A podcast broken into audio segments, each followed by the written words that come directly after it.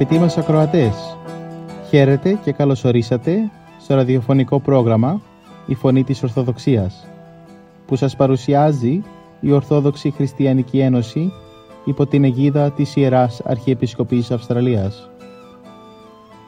Μεταξύ άλλων θα ακούσετε διδαχές από την Αγία Γραφή, σκέψεις από πατερικά κείμενα και βίους Αγίων.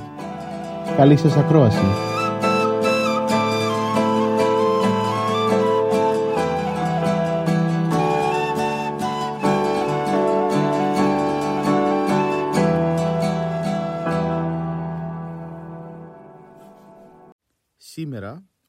Ο Κύριος Θανάσης Κόλιας θα μας μιλήσει για την σημερινή Ευαγγελική Περικοπή με θέμα την καθησύχαση της τρικυμίας. Από το Καταμανθέο Ευαγγελίου, κεφάλαιο 14, στίχη 22 έως 34. Καλημέρα σας αγαπητοί μου Σήμερα 14 Αυγούστου είναι η 9η Κυριακή του Μαρθαίου. Και το Ευαγγέλιο είναι παρμένο από το κατά Ματθαίο Ευαγγέλιο 14ο κεφάλαιο στίχη 22 34. Ακούστε την ερμηνεία του Κύριου Τραμπέλα. Και αμέσως ο Ιησούς, για να μην παρασυστούν οι μαθητές του από τον ενθουσιασμό του πλήθους, που ήθελε να τον ανακηρύξει βασιλέα, ενάγασαν αυτούς να έβουν στο πλοίο και να περάσουν ποτίτερα από αυτόν στο απέναντι μέρος της λίμνης, ως ότου αυτός διαλύσει τα πλήθη του λαού. Και αφού διέλυσε τα πλήθη, ανέβη στο βουνό για να προσευχηθεί μόνος του. Όταν δε ευράδιασε καλά, ήτο εκεί μοναχός. Το δε πλοίο είχε προχωρήσει πλέον στο μέσο της λίμνης και συνεταράσε το από τα γήματα, διότι ήτο εναντίος ο άνεμος. Κατά δε το τελευταίο τρίωρο της νυχτός, οπότε παρενάμβανε την τετρατική φρουρά το τέταρτο τμήμα των σκοπών, έφυγε από το όρος και ήλθε προς αυτούς ο Ιησούς, περιπατών επάνω στην θάλασσα, σαν να ήταν αυτή ξηρά. Και όταν τον είδαν οι μαθητές να περιπατεί επάνω στη θάλασσα, εταράχθηκαν λέγοντας ότι αυτό που έβλεπαν είναι φάντασμα και από τον φόβο τους αφήκαν κραυγήν. Αμέσως όμως ομίλησαν εις αυτούς ο Ιησούς και είπεν έχετε θάρρος, εγώ είμαι. Μη φοβήστε. Απεκρίθη δε εις αυτόν ο Πέτρος και είπε «Κύριε, εάν εσύ είσαι, διάταξέ με να έλθω προς σε επάνω στα νερά».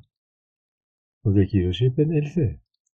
Και αφού κατέβη από το πλοίο ο Πέτρος, περιπάτησε επάνω στα νερά για να έρθει προς τον Ιησούν. Αλλά όταν είδε τον αέρα ότι ήταν δυνατός, εκκλονίστη η πίστη του και φοβήθη. Και σαν ήρχεσε να βουλιάζει, εφώναξε δυνατά και είπε «Κύριε σώσε με, διότι κινδυνεύω να πνιγώ». Αμέσως δε ο Ιησούς ύπλωσε την χείρα του, τον έπεσε και του είπε «Ολιγόπιστε, γιατί εδήλασες» και όταν ο Χριστός και ο Πέτρος εμπήκαν στο πλοίο ησύχασαν ο άνεμος. Αυτοί δε που ήσαν από πρωτήτερα στο πλοίο ήρθαν και το προσκύνησαν με πολύ ευλάβεια λέγοντες «Αληθινά είσαι Υιός του Θεού» και αφού υπέρασαν από το ένα μέρος της λίμνης στο άλλο ήλθαν στην χώρα Γενισερέθ. Ακούστε μερικές σκέψεις τώρα περί των φόβων μας και της υπερνικήσεως των. Μέσα στη νύχτα την ταραγμένη και των φοβερών άνεμων, εις τους φόβους των μαθητών προστίθεται η εμφάνιση του Κυρίου με την θάλασσα περιπατούντας. Και καθώς από του φόβου έκραξαν, ακούν τη γνώριμον και γλυκιά φωνή του «Θα έρθετε εγώ, εμείς, μη φοβήστε». Πόση παρηγοριά και δύναμη τους χάρισε η φωνή του αυτή. Όπως χαρίζει πάντοτε και σε κάθε ταραγμένη ψυχή, διότι αδελφοί, όλοι δοκιμάζουμε ποικίλους φόβους στην θάλασσα της ζωής και όλοι υποθούν παρηγοριά και ενίσχυση τότε. Από την αφορμή λοιπόν που μας δίδει ο Κύριος με τους λόγους του στο σημερινό Ευαγγέλιο, θα ασχοληθούμε σήμερα με το φαινόμενο του φόβου στη ζωή μας, αλλά και του τρόπου της κατά Θεόν υπενικήσεώς του, δεν υπάρχει άνθρωπος που να μην δοκίμασε φόβους στην ζωή του. Από τότε που έγινε η πρώτη αμαρτία στον Παράδεισο και ο Αδάμ εξεδήλωσε τον φόβο του εναντίον του Θεού, ο φόβος συνειφάνθηκε με τη ζωή μας και πολλαπλασιάστη. Και οι ποικίλοι φόβοι γεμίζουν την ζωή μας. Φοβούμεθα στου διαφόρου κινδύνους, εις τρικυμία, εις σεισμούς, εις κεραυνούς, τη πλημμύρας, στι ισχυρούς κρότους, γενικώς στου κινδύνους που απειλούν τη ζωή μας. Αλλά και ει περιπτώσεις ασθενείας, ελαφροτέρα ή σοβαροτέρα, η ψυχέ μας γεμίζουν φόβο, φοβούμεθα για την υγεία μας. Αλλά και για την υγεία των ειδικών μας και μάλιστα των παιδιών μας. Φοβούμεθα ακόμη εμπρός και στο άγνωστο μέλλον. Τι θα γίνει αύριο, πώς θα συντηρηθούμε, πώς θα, θα τακτοποιηθούν τα παιδιά μας, πώς θα εξελιχθεί η δείχνη τη κατάσταση; Πολλοί σήμερα είναι εκείνοι που αισθάνονται φόβο πολύ για ένα τυχόν αβέβαιο μέλλον. Φοβούμεθα ακόμη εμπρό στην κακία των κακών ανθρώπων, η οποία για διαφόρων τρόπων μπορεί να μας βλάψει. Φοβούμεθα και ενώπιον του πνευματικού κόσμου, των αγγέλων και των δαιμόνων. Φοβούμεθα όλοι αναξαιρέτως των θάνατων. Και επειδή είμαστε αμαρτωλοί, αισθανόμεθα φόβων και έναντι του Θεού μας, που είναι αγάπη, αλλά και δικαιοσύνη, και πόσοι άλλοι φόβοι γεμίζουν την ψυχή μας. Φαινόμενο λοιπόν συχνών ο φόβος και με πολλά παρακλάδια στην ζωή μας. Αλλά όπως λέει το Ιερόν Ευαγγέλιο, ο κύριος συνέστησε στους μαθητάς του να μην φοβούνται. Μην φοβήστε, τους είπε. Και σε άλλες περιπτώσεις και σε άλλες περιστάσεις την ίδια προτροπή τους έκανε. Μην φοβηθείτε, μη φοβού. Και σημαίνουν προτροπέ αυτού του κυρίου ότι για τους ειδικού του οι φόβοι πρέπει να λείψουν από την ζωή των, αν μη τελείως τουλάχιστον κατά το μέγιστο μέρος των. Η καρδιά των δεν πρέπει να μεταβάλλεται ει ταραγμένη θάλασσα και ο νους του να θολώνει από τον φόβο. Μη ταρασέ στο ημών η καρδία, λέει στο κατά Ιωάννη Ευαγγέλιο του 14ο κεφάλαιο πρώτο στίχο. Αυτή είναι η παραγγελία που αδίγαινε στους μαθητάς του την τελευταία του βραδιά. Είναι όμως το δυνατόν, εφού είμαστε άνθρωποι, και πώς θα το κατορθώσουμε; Το πώς θα το κατορθώσουμε μας το λέει ο ίδιος ο κύριος σήμερα με τις λέξεις Θαρσείτε, εγώ είμαι, έχετε θάρρος, εγώ είμαι, έρχομαι στην βοήθειά σας. Είμαι εγώ ο διδάσκαλός σας, ο δυνατός, του οποίου έχετε διαπιστώσει μέχρι τώρα πολλές φορές την παντοδυναμία, αλλά και την στοργική αγάπη και το ζωηρό ενδιαφέρον για εσάς. Επομένως μη φοβήστε. Τι άλλο σημαίνουν αυτά αδελφοί, παρότι για τις πίστεώς μας στον Κύριο Ιησού Χριστόν θα μπορέσουμε να διώχνουμε πάντοτε τους φόβους μας και να είμαστε γεμάτοι θάρρος και δύναμη. Αυτό δεν δηλώνει και η επιτίμηση του Κυρίου Κωστον Πέτρων, που εφοβήθη τον άνεμο. Ο λιγόπιστε, εις τι έβεστε σας; Με την πίστη λοιπόν εις των παντοδύναμων Κύριων και την πλήρη αγάπη πρόνοιά του, υπερνικά ο χριστιανός τον κάθε φόβο. Η πίστη τον πληροφορεί ότι ο Κύριος είναι πάντοτε πλησίον του και, το, και ότι τον σκεπάζει με το παντοδύναμο χέρι του, ώστε κανένα κακό να μην μπορεί να το βλάψει. Πόσο ωραία τα ελέγει ο προφητάναξ Δαβίδ. Εάν και πορευτώ εν μέσω σκιάς θανάτου, πού φοβηθήσουμε κακά, τι σήμεται μου ή. Ψαλμός 22, στίχος 4. Η πίστη ακόμη βεβαιώνει των χριστιανών ότι το μέλλον του, τα ζητήματά του, ολόκληρος η ζωή του δεν είναι άγνωστα ούτε αδιάφορα στον Θεό. Και επομένως έχει τον σοφότερον και τον γεμάτιν από αγάπη συμπαραστάτη, ο οποίος ούτε θα τον εγκαταλείψει, ούτε θα επιτρέψει να του συμβεί κάτι αληθινά κακό. Πιστεύει ο καλός στενός, ο καθιστός άνθρωπος, ότι ο Κύριος εις τους ουρανούς τώρα προσεύχεται η θεμελή της Εκκλησίας του. Τι μπορεί να τον βλάψει; Η πίστη εις τον Χριστόν τον κάνει άφοβο των πιστών και ενώπιον του θανάτου ακόμη διότι τον πληροφορεί ότι θα μεταβεί πλησιόν του Κυρίου του εις την ενουρανής βασιλείαν, όπου όλα θα είναι χαρά και ειρήνη. Ιδού λοιπόν πώς θα υπερνικούμε τον κάθε φόβο μας, με την ακλόνητον πίστη μας εις τον Χριστόν, και όσο μεγαλύτερα θα είναι η πίστη μας, τόσο λιγότερη και μικρότερη θα είναι η φόβη μας. Διότι πάντοτε το εν πίστη γοργόν οπλίτην εργάζεται το άρτη δηλών, δηλαδή η ισχυρά πίστης μεταβάλλει εις γενναίων στρατιώτην εκείνων που έως τότε το δηλώς. Αδελφοί, γεγονός είναι ότι η ολιγοπιστία μας είναι η αιτία όλων των φόβων που μας βασανίζουν. Και αν σήμερα πολλοί είναι εκείνοι που παραπονούνται ότι υποφέρουν από άγχος και αγωνιούν για την άδεια, τότε οφείλεται στο ότι έχει καμφθεί η πίστη στους των Χριστών στους καιρούς μας. Και χωρίς αυτήν, τι φυσικότερο να πλημμυρίζει η καρδιά του ανθρώπου από όλους τους φόβους; Για τούτο, ας ενισχύουμε όσο το δυνατόν πιο πολύ την πίστη μας στον Κύριο. Ας τον παρακαλούμε να μας προσθέτει πίστη και τότε από την πείρα μας θα διαπιστώνουμε ότι θα φεύγουν οι φόβοι και η ειρήνη και η καλή του Χριστού θα κυριαρχούν στην ψυχή μας. Καλή σας ημέρα, αγαπητοί αδελφοί. Αύριο η Εκκλησία μας τιμά την κοίμηση της Υπεραγίας Θεοτόκου. Όπως είναι γνωστό, επάνω από το Σταυρό, ο Κύριος μας Ιησούς Χριστός έδωσε εντολή και την Παναγία Μητέρα Του παρέλαβε ο Ιωάννης ο Ευαγγελιστής στο σπίτι Του, όπου διέμεινε μαζί με τον αδερφό του Ιάκωβο και τη μητέρα του Σαλόμη, συγγενή της Θεοτόκου. Όταν ήλθε η στιγμή να τελειώσει την επίγεια ζωή της, άγγελος Κυρίου της το έκανε γνωστό τρεις μέρες πριν.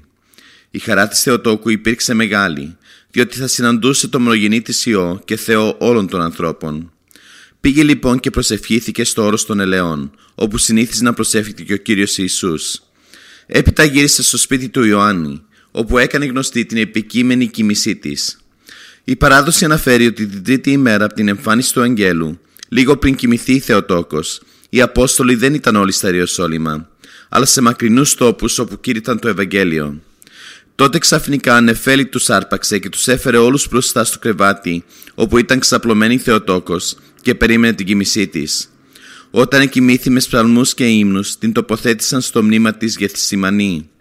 Μετά τρεις ημέρες άνοιξαν τον τάφο και έκπληκτοι διαπίστωσαν ότι η Παναγία αναστήθηκε σωματικά και ανελήφθη στους ουρανούς.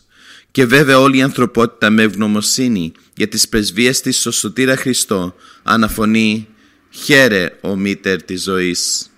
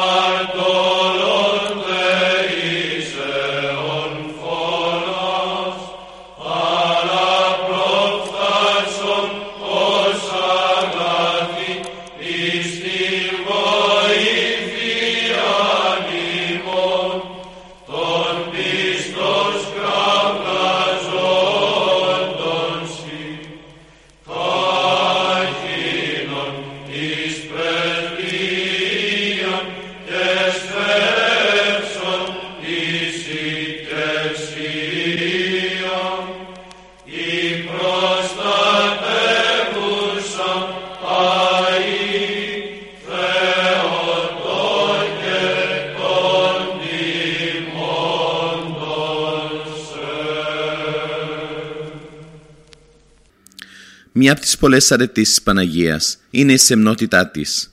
Ας προσέξουμε τις επόμενες σκέψεις για την αρτή αυτή. Πανηγυρικά εορτάζει ο Ορθόδοξος ελληνικός λαός μας την ένδοξη κοίμηση της Παναγίας μας. Την ημέρα που από την αφάνεια της γης οδηγήθηκε βασίλισσα, παντάνασα στη δόξη του ουρανού. Κι όμως η δόξα την είχε ακολουθήσει κατά πόδας και εδώ στη γη. Δόξα που έμεινε κρυμμένη από τα πλήθη των ανθρώπων της γενεάς της. Δόξα που δεν ήταν σε θέση τότε να την κατανοήσουν. Ουράνιο θεϊκό χαιρετισμό έλαβε η ταπεινή κόρη της Ναζαρέτ με τον άγγελο Γαβριήλ. Χαίρε και χαριτωμένη, ο Κύριος είναι μαζί σου. Ευλογημένη σε εγγυνεξή. Μοναδική ευλογία να γίνεις μητέρα του Ιού του Θεού και Σωτήριος Ιησού Χριστού. Έθρεψε εκείνη και ανέθρεψε τον τροφέα και προνοητή όλης της κτίσεως. Είδε ποιμένες και μάγους, οδηγημένους με επιφυσικό τρόπο, να προσκυνούν τον Υιό και Θεό της. Είδε και άκουσε τα θαύματά του τα εκπληκτικά, τα πρωτάκουστα. Αξιώθηκε να δει το θεϊκό του έργο, να το σφραγίζει η νίκη, ο θρίαμβος, η Ανάσταση, η ένδοξη ανάληψή του. Και η Παναγία μας δεν άνοιξε ποτέ το στόμα να πει μια λέξη για κάφησή της. Συνέχισε να μένει στην αφάνεια, σεμνή, σιωπηλή, ευγενής, μεγαλοπρεπής, ταπεινή και λαμπρή. Και να, ήρθε η ώρα να την παραλάβει ο Κύριος στα ουράνια βασίλεια στην πάμφωτη δόξα του και ο υμνοδός με τις ψυχής του τα μάτια βλέπει εκστατικές τις αγγελικές δυνάμεις να ταινίζουν τον πανένδοξο Κύριο να παραλαμβάνει την Πανάγια ψυχή της και να την προσκαλεί στη δόξα του. Δεύρο σεμνή, το Υιό και Θεός συνοξάστητε. Έλα εσύ που έζησες σεμνά και ταπεινά, χωρίς καμιά επίδειξη. Έλα να απολαύσεις την ουράνια δόξα μαζί με μένα που είμαι ο Υιός και Θεός σου. Δεύρο σεμνή. Τι ωραία προσφώνηση. Η σεμνή, πώς έχει σήμερα να πεις στο καθένα μας με τη σιωπή της, με την ταπείνωσή της, τη χωρίς καμιά επίδειξη ζωή της; Ας παρακαλέσουμε και εμείς τη σεμνή Παρθένο και Θεοτόκο να μεσητεύει στον Κύριο, να χαρίσει και στην εποχή μας την ανωτερότητα και την αξιοπρέπεια μιας ζωής σεμνής που τόσο μας λείπει.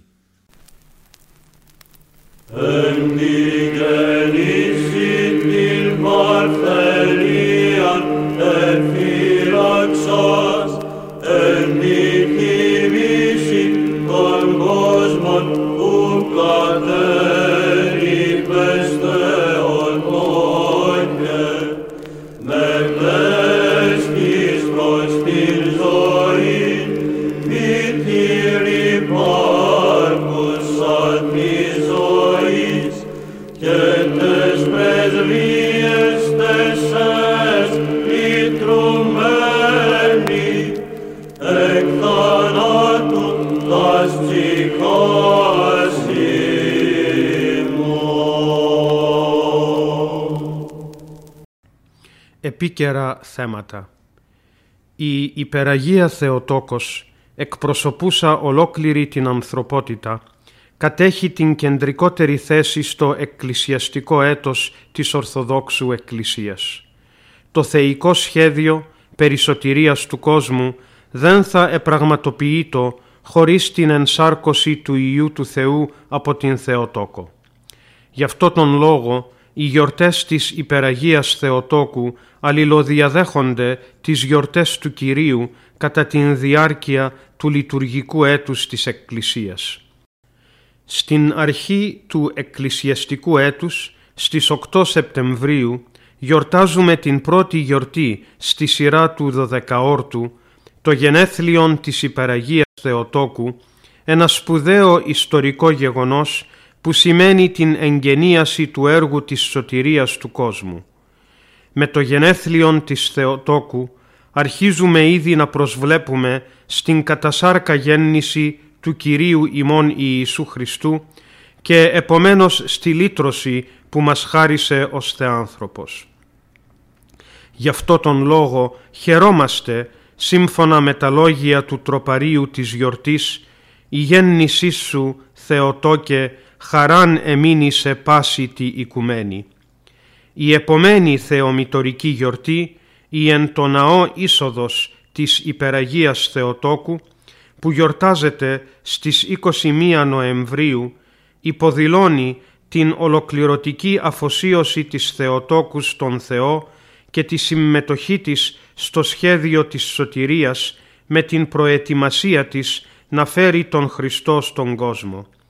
Έτσι, η Θεοτόκος προετοιμάστηκε ώστε με την επισκίαση του Αγίου Πνεύματος να ανταποκριθεί στην κλίση του Θεού να γίνει μητέρα του Σωτήρος Χριστού.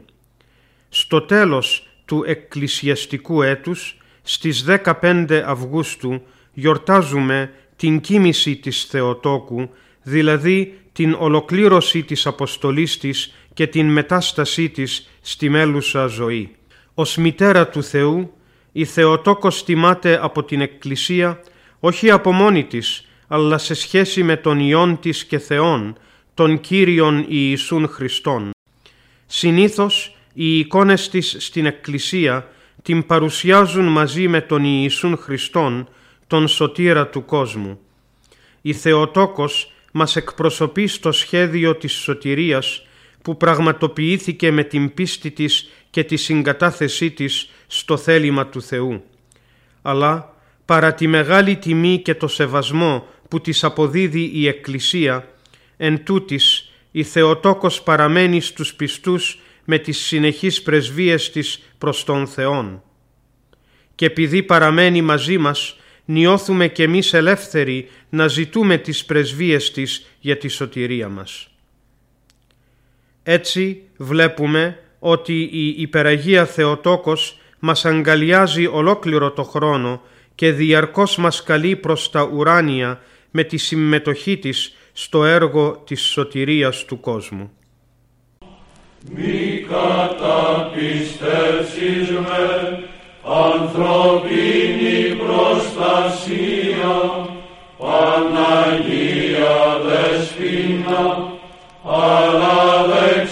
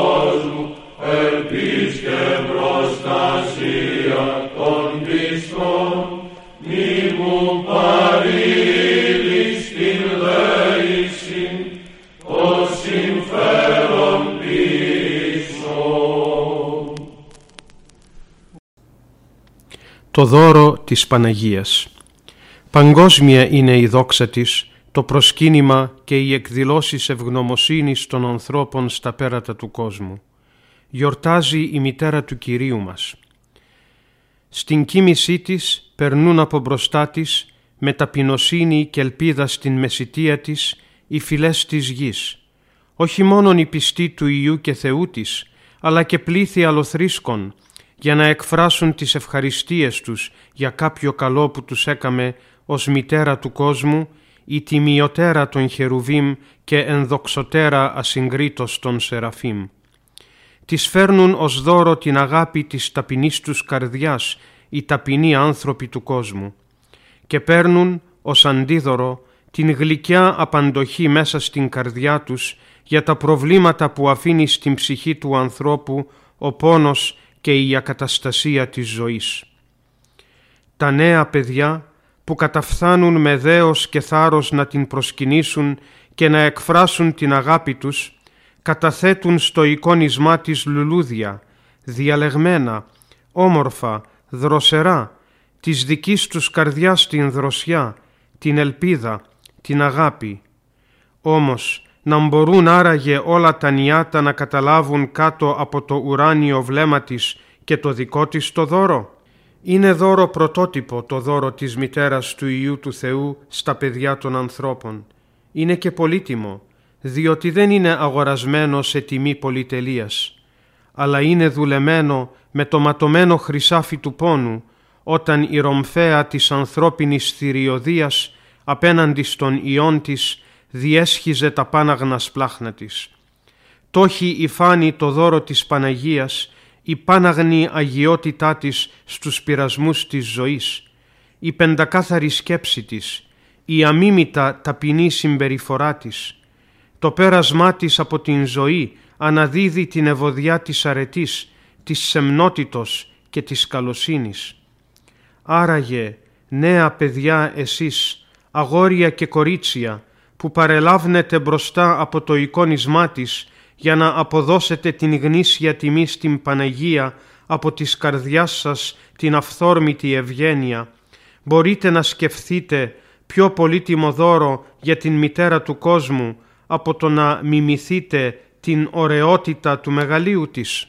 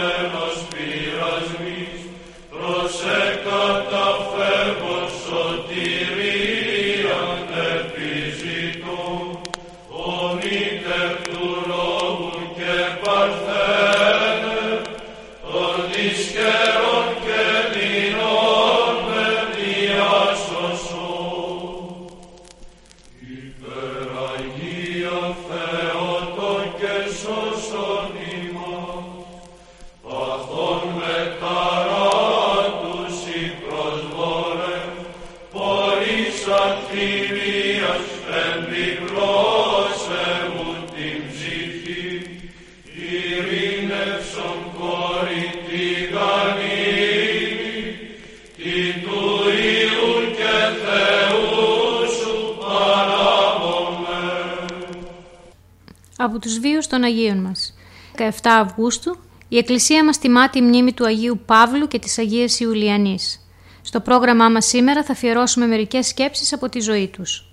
Ο Άγιος Παύλος και η Αγία Ιουλιανή ήταν αδέλφια μεταξύ τους και έζησαν στα χρόνια του αυτοκράτορα Αυριλιανού 270 έως 275.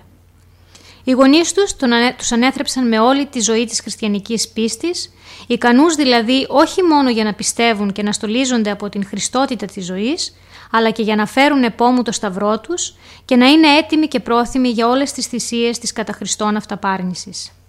Και όταν ο πατέρας και η μητέρα τους έφυγαν από τη ζωή, ο Παύλος και οι Ιουλιανοί έμειναν στο θεοχάρακτο δρόμο τους. Ο Παύλος διέπρεπε μεταξύ των νέων, στους οποίους πολλές φορές γινόταν δάσκαλος, με τις φωτεινές γνώσεις του και με την καθαρή ζωή του. Το ίδιο βέβαια και οι Ιουλιανοί μεταξύ των νεαρών κοριτσιών. Έτσι, αδελφός και αδελφοί έγιναν από τα λαμπρότερα σεμνόματα της χριστιανικής εκκλησίας στην Πτολεμαίδα. Αυτό όμως προκάλεσε το μίσος των ιδωλολατρών και κατήγγελαν τα δυο αδέρφια στον αυτοκράτορα Βρυλιανό. Όταν κάποτε αυτός πέρασε από την πόλη τους, μην μπορώντας να κλονίσει την πίστη τους, διέταξε να βασανιστούν σκληρά. Και ενώ οι δήμοι Κοδράτος και Ακάκιος τους βασάνισαν, θαύμασαν την ψυχική τους Ανδρία, ομολόγησαν τον Χριστό και αποκεφαλίστηκαν επί τόπου. Τέλος, οι νέοι δήμοι, αφού έκαψαν τις άρκες τους με αναμένες, αναμένες λαμπάδες και είδαν ότι και πάλι τα δύο αδέρφια έμειναν αμετακίνητα στην πίστη τους, τους αποκεφάλισαν.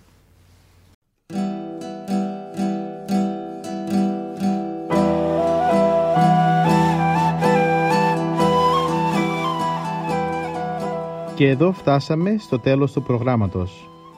Σας ευχαριστούμε για τη συντροφιά σας και θα είμαστε και πάλι κοντά σας την επόμενη εβδομάδα.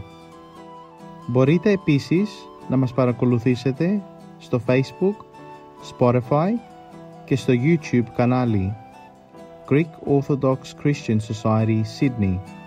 Αγαπητοί μας ακροατές, ο Θεός μαζί σας. Χαίρετε.